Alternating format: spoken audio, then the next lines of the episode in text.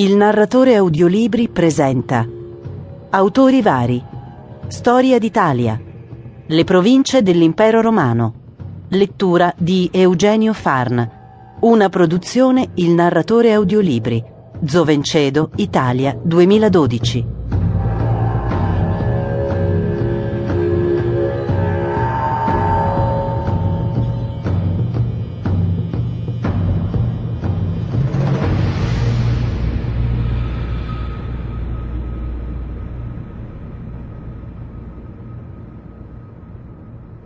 Introduzione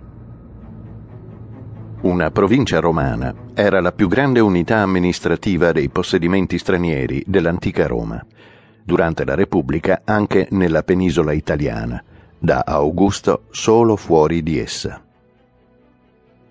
L'odierno termine di uso generale provincia venne introdotto proprio dai romani.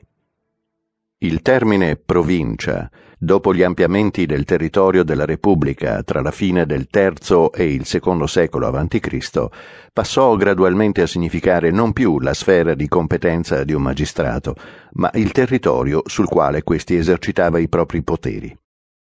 L'organizzazione dei nuovi territori annessi alla res pubblica romana veniva normalmente realizzata dal generale che li aveva conquistati per mezzo di una lex province emanata sulla base dei poteri che gli erano stati delegati con l'elezione alla carica. La legge doveva quindi essere ratificata dal Senato, che poteva inoltre inviare delle commissioni di legati con poteri consultivi.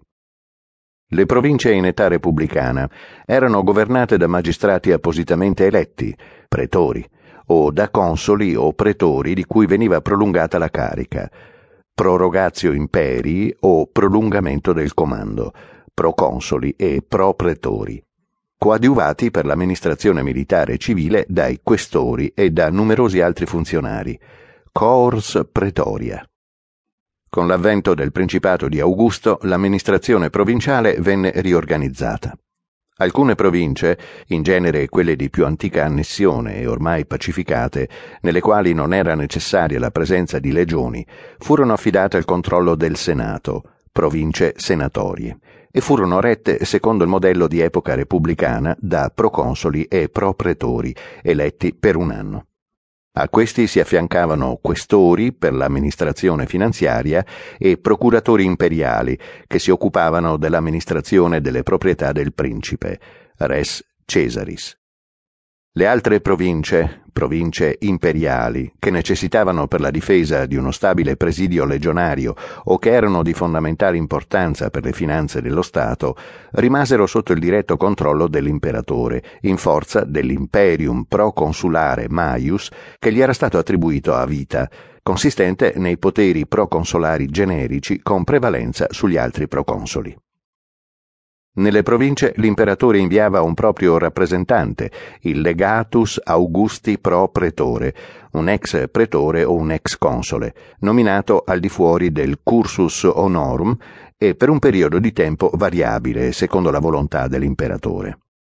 Al legato era affiancato un procurator Augusti, preposto alla riscossione tributaria e al pagamento del soldo all'esercito, nonché un legatus legionis per ogni legione presente sul territorio, qualora ce ne fosse più di una.